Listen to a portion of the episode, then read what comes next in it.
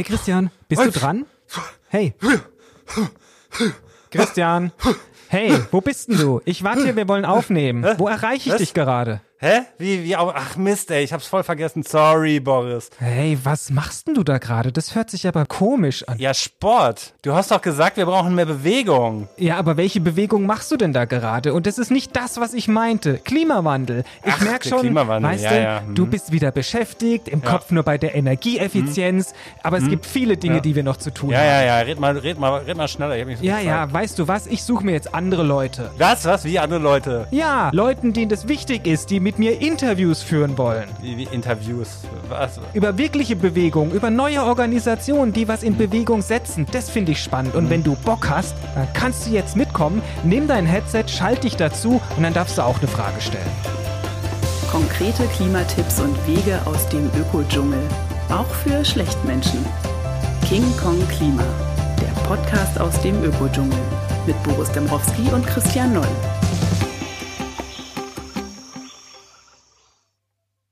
Heute sprechen wir mit Rina von Extinction Rebellion und ähm, ja, ich persönlich weiß, Extinction Rebellion, das ist ja irgendwie zeitgleich zu Fridays for Future entstanden. Äh, Rina, vielleicht magst du noch mal kurz für uns zusammenfassen, was zeichnet Extinction Rebellion eigentlich aus und äh, vor allen Dingen würden wir auch gerne von dir wissen, wie bist du eigentlich dazu gekommen? Ja, also vielleicht erstmal zum Unterschied zwischen Extinction Rebellion und anderen Bewegungen, wie zum Beispiel Fridays for Future. Ähm, ich glaube, Extinction Rebellion ähm, zeichnet sich dadurch aus, a, durch die Forderungen, die wir oder Extinction Rebellion quasi mitbringen. Ähm, wir haben da drei konkrete Forderungen, beziehungsweise die eigentlich eher so ein bisschen so eine Richtung geben. Das ist einmal, ähm, sagt die Wahrheit, also die Regierung muss die existenzielle Bedrohung der ökologischen Krise offenlegen, dass die Mhm. Regierungen jetzt handeln müssen, also dieses Jetzt handeln ist das zweite, ähm, und die Treibhausgasemissionen bis 2025 auf netto Null zu senken. Und wir haben dann auch zusätzlich, und ich glaube, das ist eines der Alleinstellungsmerkmale von Extinction Rebellion, dass wir fordern, dass die Politik neu belebt werden muss. Und zwar durch demokratische Instrumente, wie wir vorschlagen, eine Bürgerinnenversammlung. Und ich glaube, zusätzlich dazu gibt es natürlich auch noch Unterschiede A in ähm, den Menschen, die bei uns aktiv sind oder hauptsächlich aktiv sind im Vergleich zu Fridays for Future und ähm, auch in den Aktionsformen selber. Und jetzt haben wir auch Gäste, die selber schon im Klimaschutz oder im Umweltschutz arbeiten. Wie ist es bei dir persönlich? Wie bist du dazugekommen und arbeitest du sonst auch in der NGO oder was machst du eigentlich? Studierst du oder hast einen Beruf? Ähm, ich bin Studentin, aber tatsächlich mache nichts, was mit Klima eigentlich zu tun hat, sondern studiere Bildungssoziologie. Ähm, setze mich also hauptsächlich eigentlich mit Fragen auseinander, wie ähm, oder ja, also Bildung und Ungleichheit ist das, was ich eigentlich so mache und halte aber die Klimafrage einfach gerade für eine politisch extrem wichtige. Ich glaube, zu der Frage, so wie ich wann aktiv geworden bin, ich glaube, da gab es jetzt keinen spezifischen Moment oder so. Also ich erinnere mich dann mal an so ein Abendessen mit meiner Freundin Nina, die das erste Mal irgendwie so über das Anthropozän, also quasi das Zeitalter, in, in dem äh, der Mensch zu einem wichtigsten Einflussfaktor geworden wurde auf die Erde da hat mich das so total gefesselt und ich habe mir danach so ein paar Sachen irgendwie angeguckt zu dem Thema. Aber da habe ich erstmal nur, glaube ich, so eine Sensibilität aufgebaut und bin aber direkt in den Aktivismus irgendwie rein. Und ich glaube aber, so, wann ich in den Aktivismus oder zum Ak Klimaaktivismus gekommen bin, war hauptsächlich dieser Hambi-Moment 2018. Der Hambacher Forst oder Hambacher Wald, sagt man ja unter Aktivisten, Genau. genau. Und damals habe ich an der deutsch-niederländischen Grenze studiert, also quasi in der Nähe des Hambacher Forst beziehungsweise Mhm. des Hambacher Tagebaus. Und da war dann auf einmal diese riesige Demo mit 50.000 Menschen, die irgendwie gemeinsam in diesen Wald und um den Wald dafür demonstriert haben, dass eigentlich dieser Kohlewahnsinn irgendwie jetzt stoppen muss, ähm, gestoppt werden muss. Da bin ich dann das erste Mal irgendwie hingegangen und bin dann auch zum Beispiel eine Zeit lang erstmal im Hambacher Forst geblieben. Hm. Okay, jetzt hast du eben gesagt, Klimaneutralität bis 2025, wenn ich das richtig verstanden habe. Ab. Das geht ja noch mal weit darüber hinaus, was andere Umweltorganisationen fordern. Äh, auf der anderen Seite ist das ja auch ganz schön krass, weil das heißt ja nicht, ab 2025 dürfen beispielsweise keine Autos mehr mit Verbrennungsmotor verkauft werden, sondern die müssen dann alle stillgelegt werden. Ne? Und alle Gebäude müssen klimaneutral sein und auch die komplette Industrie darf dann kein CO2 mehr ausstoßen. Das ist ja ein ganz schön krasser Wandel. Glaubst du, das ist machbar? Vor allen Dingen, weil du ja auch gesagt hast, ihr wollt da eine Bürgerinnenbeteiligung machen. Würden die Menschen dem überhaupt zustimmen? Das ist eine gute Frage. Also ich glaube, gerade gerade mit diesem Ziel, ich glaube, es ist irgendwie gerade im Anblick auf, wie sich diese Klimakrise entwickelt. Also wir haben zum Beispiel damals, als Fridays for Future angefangen hat, ihre Forderungen zu stellen mit den Klimawissenschaftlerinnen zusammen ähm, mhm. und dieses 2030-Ziel irgendwie festgezurrt haben, ist dann aber auch Monate danach kamen dann die neuen Meldungen zu dem langsamen Starten von diesen Klimakipppunkten, von denen alle immer so ehrfürchtig geredet haben. Und ich glaube, die Strategie dahinter zwischen diesen oder hinter diesem 2025 Ziel ist auch einfach, dass es einen Diskurs geben muss, um wann jetzt quasi richtig gehandelt werden muss. Und ich glaube, dass wir dadurch, also es ist dann auch relativ oder ja, es ist nicht egal, aber es ist, glaube ich, egal, ob es dann 2024, 25, 26 oder 27 ist, sondern es muss einfach sehr bald passieren. Aber es ist jetzt nicht so eine Art Verhandlungsbasis. Wir treffen uns dann irgendwie in 2045 oder sowas. Ja, 2045 wäre, glaube ich, katastrophal. Und ich glaube, die Idee dahinter ist, dass man ja auch nicht sagen kann, okay, ab dann äh, ist es richtig scheiße, sondern wir reden etwas, was mit einer Wahrscheinlichkeit irgendwie in passieren könnte. Das heißt, auch wenn irgendwie, wenn wir sagen 2030 und wir sagen, ähm, okay, mit zehnprozentiger Wahrscheinlichkeit landen wir bei über vier Grad. Und wir können sagen, okay, 2025 landen wir mit, also es sind jetzt Zahlen, die von mir einfach aus dem Kopf kommen, bei fünfprozentiger Wahrscheinlichkeit, dann würde ich euch auch fragen, so würdet ihr in ein Flugzeug steigen, das mit fünfprozentiger Wahrscheinlichkeit abstürzt. Sehr ähnlich wie bei der Diskussion um die Atomkraftwerke, ne? Aber jetzt sind es wirklich fast zehn Jahre oder ein bisschen mehr als zehn Jahre, die da Zeit sind. Und da wollen wir uns jetzt gar nicht festnageln. Aber was sind so die nächsten Schritte von Extinction Rebellion? Weil es werden jetzt einzelne Aktionen gemacht. Du hast angesprochen, Hambacher Forst. Jetzt geht's um den, ähm, den Dannenröder Forst geht's jetzt auch.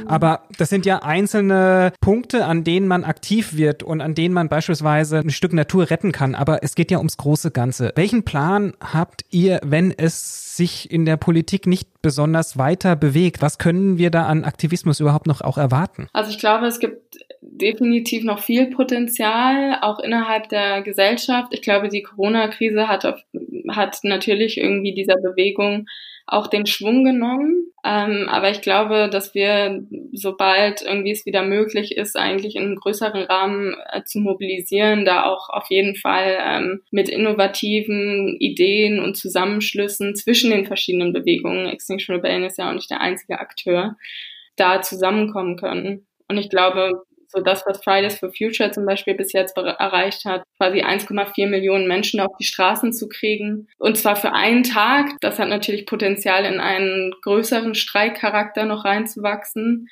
Und ebenso geht das, glaube ich, auch mit Extinction Rebellion. Das hat noch das Potenzial, mehr Menschen auf die Straße zu holen. Das hat noch mehr Potenzial, ähm, sich auch in den Aktionsformen zu radikalisieren. Es kommt halt natürlich darauf an, irgendwie, wie die Politik jetzt reagiert und auch ja einfach politische Handlung zeigt oder Klimapolitik, effektive Klimapolitik zeigt. Wie radikal seid ihr denn, um das vielleicht auch so ein bisschen für unsere HörerInnen äh, einordnen zu können? Weil ich meine, radikale Aktionen kann man ja auch mit einem Mundschutz machen und mit Abstand. Ja, und ich glaube, das haben wir auch, also auch während den letzten Aktionen. Es waren trotzdem mehrere hunderte Menschen auf den Straßen.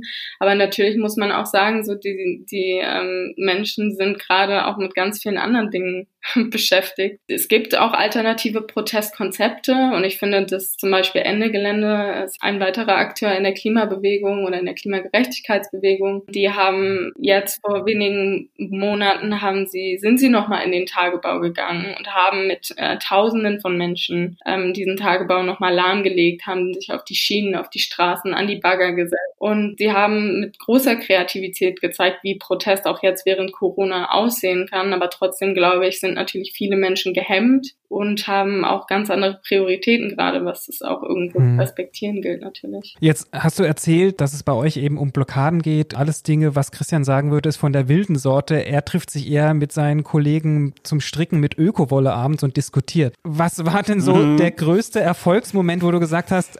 Sollst du doch nicht verraten. Ich tue hier immer so, als wäre ich ein seriöser genau. Lobbyist. Und was war denn so einer der Erfolgsmomente bei King Kong Klima? Wir nehmen auch nicht alles so ernst immer. Also, weil ich finde, auch viele Diskussionen sind ziemlich verhärtet und immer schwarz-weiß und man hat nicht mehr so das Gefühl, dass ähm, sowas vielleicht auch noch Spaß macht. Das ist so, nur der Eindruck, ja. Also, was waren für dich Momente, wo du sagst, hey, dafür hat sich's echt gelohnt, das macht echt Spaß? Oh, ich glaube, da fallen mir viele Sachen ein. Von der Zeit, also ich bin auch seit ähm, Ende 2018 bei Extinction Rebellion engagiert, also quasi von ganz Anfang an und bin auch immer noch dabei. Das heißt, da jetzt einen Moment so rauszupicken, ist recht schwierig. Aber ich glaube so, dass rangiert irgendwo zwischen dem ersten Zeitungsartikel, der irgendwie uns auf einmal auf der auf dem Schirm hatte, dass wir irgendwelche Blockade, Blockaden planen im April 2019 zu einem unglaublich wunderschönen Klimacamp mit irgendwie 6000 angemeldeten Teilnehmerinnen, was es irgendwie in so einer Form und in so einer Größe einfach noch nie vor dem Kanzleramt gab und zu natürlich auch irgendwie diesen Tausenden von Menschen, die 2019 die Straßen mit uns geflutet haben. Dafür hat es sich gelohnt, weil einfach ich das Gefühl hatte, wir haben es geschafft, ein erstes Zeichen unter dem Schirm dieser Bewegung einfach auch zu setzen. Jetzt ist Extinction Rebellion ja eine sehr junge Bewegung, nicht nur vom äh, Teilnehmerinnenkreis her, sondern auch von der ähm, Geschichte her. Du hast Extinction Rebellion ja auch mitgegründet und es ist aber auch so, dass ihr euch ja als dezentrale Organisation versteht. Das heißt, jeder kann auch da, wo er ist, auch so eine Gruppe gründen wenn ich das richtig ja. verstanden habe. Wie kann man da vorgehen? Was kann man tun? Also ich glaube, am einfachsten ist es erstmal auf die Webseite zu gehen und zu gucken, okay, ähm, gibt es eine Ortsgruppe in meiner Nähe? Also Ortsgruppen sind quasi die äh, Gruppierungen, die in den verschiedenen Städten, beziehungsweise es gibt dann auch manchmal so, wenn die Städte groß sind, wie zum Beispiel Berlin oder Hamburg, dann gibt es Stadtteilgruppen, aber eigentlich gibt es Ortsgruppen, mhm. mittlerweile auch so über 140 in ganz Deutschland. Und da kann man erstmal gucken, okay, gibt es das? Kann ich da hingehen? Irgendwie kann ich mich da mit den, ähm, mit den Aktivistinnen erstmal unterhalten und äh, schauen, irgendwie ist das alles was für mich? Ich glaube, das wäre so ein typischer erster Schritt. Wenn man jetzt sagt, okay, ich mhm. habe das eigentlich alles schon total auf dem Schirm, äh, und will das jetzt einfach selber machen in meinem Stadt oder Landkreis oder was auch immer, dann gibt es auch Hilfe. Also es gibt zum Beispiel ähm, einen Ortsgruppengründungsreader auf unserer Webseite, wo man sich so ein bisschen informieren mhm. kann, okay, wie ist das, wenn ich vielleicht jetzt nicht was in der Nähe habe und möchte was starten. Vielleicht kannst du noch mal sagen, warum das aus deiner Sicht notwendig war, Extinction Rebellion zu gründen, weil ich meine, es gibt ja seit den 80er Jahren Umweltschutzorganisationen in Deutschland, die waren ja auch mal ziemlich radikal, da hätte man ja auch sagen können, wir machen den Marsch durch die Institutionen und machen den mal ordentlich Feuer hm. unterm Hintern. Ja, ich glaube, wie du sagst, ne, die waren mal radikal. Ich glaube, so viele viele von den ehemaligen Umweltbewegungen ähm, haben sich natürlich auf eine bestimmte Art institutionalisiert. Und ähm, ich glaube, Extinction Rebellion hatte dann schon auch so ein bisschen so einen Graswurzelcharakter, also quasi eine Bewegung, die jetzt auf einem Massenbewegungscharakter aufbauenden Konzept irgendwie läuft. Also das, was zum Beispiel Greenpeace macht mit sehr gut trainierten, ausgewählten Menschen irgendwie in Aktion zu gehen und ähm, irgendwie mal einen Banner zu droppen, das ist natürlich nichts, was irgendwie für alle Menschen unbedingt zugänglich sind ist. Mhm. Und ich mhm. glaube auch, ja, mit Fridays for Future, ich glaube, warum Extinction Rebellion trotz Fridays for Future irgendwie dann auch in Deutschland so erfolgreich ist, liegt schon auch meiner Meinung nach daran, dass die Fridays for Future sich hauptsächlich in ihrer Aktionsform, natürlich können auch äh, Erwachsene streiken, was sie zu meinem Bedauern bisher ja aber anscheinend weniger getan haben im Vergleich zu den Jugendlichen, die irgendwie jeden Freitag auf die Straße gehen. Dass es einfach irgendwie eine andere Aktionsform war, die sich an Menschen gerichtet hat, die irgendwie nicht halt den Schulstreik machen, sondern die ähm, vielleicht arbeiten oder an der Uni sind. Ne? Ich meine, ganz ehrlich, so, es interessiert niemanden, ob ich freitags nicht zur Uni gehe oder nicht. Ja, ja. Aber ist es ja in dem Sinne auch nichts Schlechtes, wie du es beschreibst, diese Vielfalt an Aktionsformen, an NGOs. Also das soll auch gar nicht despektierlich klingen oder komisch sein, warum es die Alten nicht geschafft haben. Also wir hatten ja selber auch schon mal in der Folge drüber gesprochen. Ich und der Christian, lange, lange ist es her, dass wir jung waren und in der Bundjugend aktiv waren. Hatten auch damals geträumt, dass sowas wie Extinction Rebellion oder auch Fridays for Future so einen krassen Anlauf nimmt, weil wir haben damals ja auch schon Aktionen gemacht. Aber ich finde, das ist alles zur richtigen Zeit am richtigen Ort und ähm, die Vielfalt macht es ja auch einfach aus. Genau, und jetzt sind wir Pantoffelaktivisten und gibt dann ja auch ähm, die Großeltern äh, for Future. Das differenziert sich jetzt gerade, dass es halt auch für jeden was dabei ist, ne? Total. Ich hätte mir natürlich gewünscht, dass das alles ein bisschen früher gekommen wäre. Aber ich glaube, ja, ihr habt schon recht. Es muss jetzt nicht darum gehen, irgendwie wer hat was wie nicht geschafft, sondern ich glaube, so dieser Moment, in dem wir jetzt realisieren, okay, jetzt muss aber was gemacht werden und zwar noch mal mehr als sowieso auch von vielen verschiedenen Organisationen oder auch Bewegungen irgendwie gemacht wurde. Ähm, das muss auch noch darüber hinausgehen und ich glaube, da ist es wichtig, dass die Institutionen oder die Organisationen, die sich jetzt halt so professionalisiert haben, auch noch mal mitziehen mit den Massenbewegungen, die sich quasi in diesem neuen Kontext mit dieser neuen Präsenz und Wichtigkeit gebildet mhm. haben. Jetzt sagst du Massenbewegung, wie viele seid ihr in Deutschland? Das ist eine schwierige Frage zu beantworten. Also ich glaube, es gibt nur so ein paar so Kennzahlen. Wir wissen, ähm, wir sind irgendwie im Oktober so ungefähr sechs bis siebentausend Menschen gewesen, die wirklich in den Ungehorsam, also die Aktionen, die einen illegalen Charakter hatten, in Aktion waren. Das ist eine Zahl, mit der wir so umgehen. Und dann ähm, haben wir, glaube ich, einen Newsletter, der so 40.000 Menschen drinne hat woran man sich ja auch irgendwie orientieren kann. Und Aber habt ihr auch so coole Namen, so Gruppennamen wie, wir haben damals Christian mit Sand im Getriebe gesprochen. Ähm, wie hießen die, glaube ich, die hatten fünf Freunde und TKKG, so einzelne Gruppen. Gibt es bei euch auch? Also gründet man dann so eine einzelne Gruppe und gibt sich einen Namen und ist dann auch unterwegs und wo genau habt ihr noch eine Webseite, auf der man sich zentral bei euch informieren kann? Ja, also sowas gibt es bei uns auch. Ich glaube, wovon du sprichst, sind sogenannte Bezugsgruppen. Ja, genau. Gruppen, die sich organisieren, um gemeinsam in Aktion zu gehen, weil ich glaube, es ist auch von Extinction Rebellion ähm, eine der Haupt eigentlich Anliegen, dass Menschen natürlich nicht einfach alleine auf eine Blockade gehen, sondern sich bewusst darauf auch vorbereiten. Und eine Art, das zu tun, ist quasi sich zusammenzusetzen und zu organisieren in einer Gruppe. Genau, und meine Bezugsgruppe heißt zum Beispiel Sonnenschein. Ah. Wir würden wahrscheinlich eher, wobei Christian, ich habe es auch ein bisschen zugenommen. Aber, ja, wir heißen King Kong Klima. Stimmt, ja, ich hätte sonst gesagt Benjamin Blümchen. So. Aber der ist, glaube ich, nicht radikal genug, oder? Nee, noch nicht, noch nicht. Aber ich glaube, da ist ein Elefant im Raum. Über den keiner reden möchte, ja. Mhm. Ja, klasse. Ganz vielen Dank für den Einblick in Extinction Rebellion. Und äh, wie immer gibt es natürlich alle Links zu euch in unseren Show Notes. Und in diesem Sinne bedanken wir uns bei dir vielmals, Rina. Natürlich auch von unserer Seite viel Erfolg und gesund bleiben und weitermachen. Danke euch auch. Tschüss. Danke. Tschüss.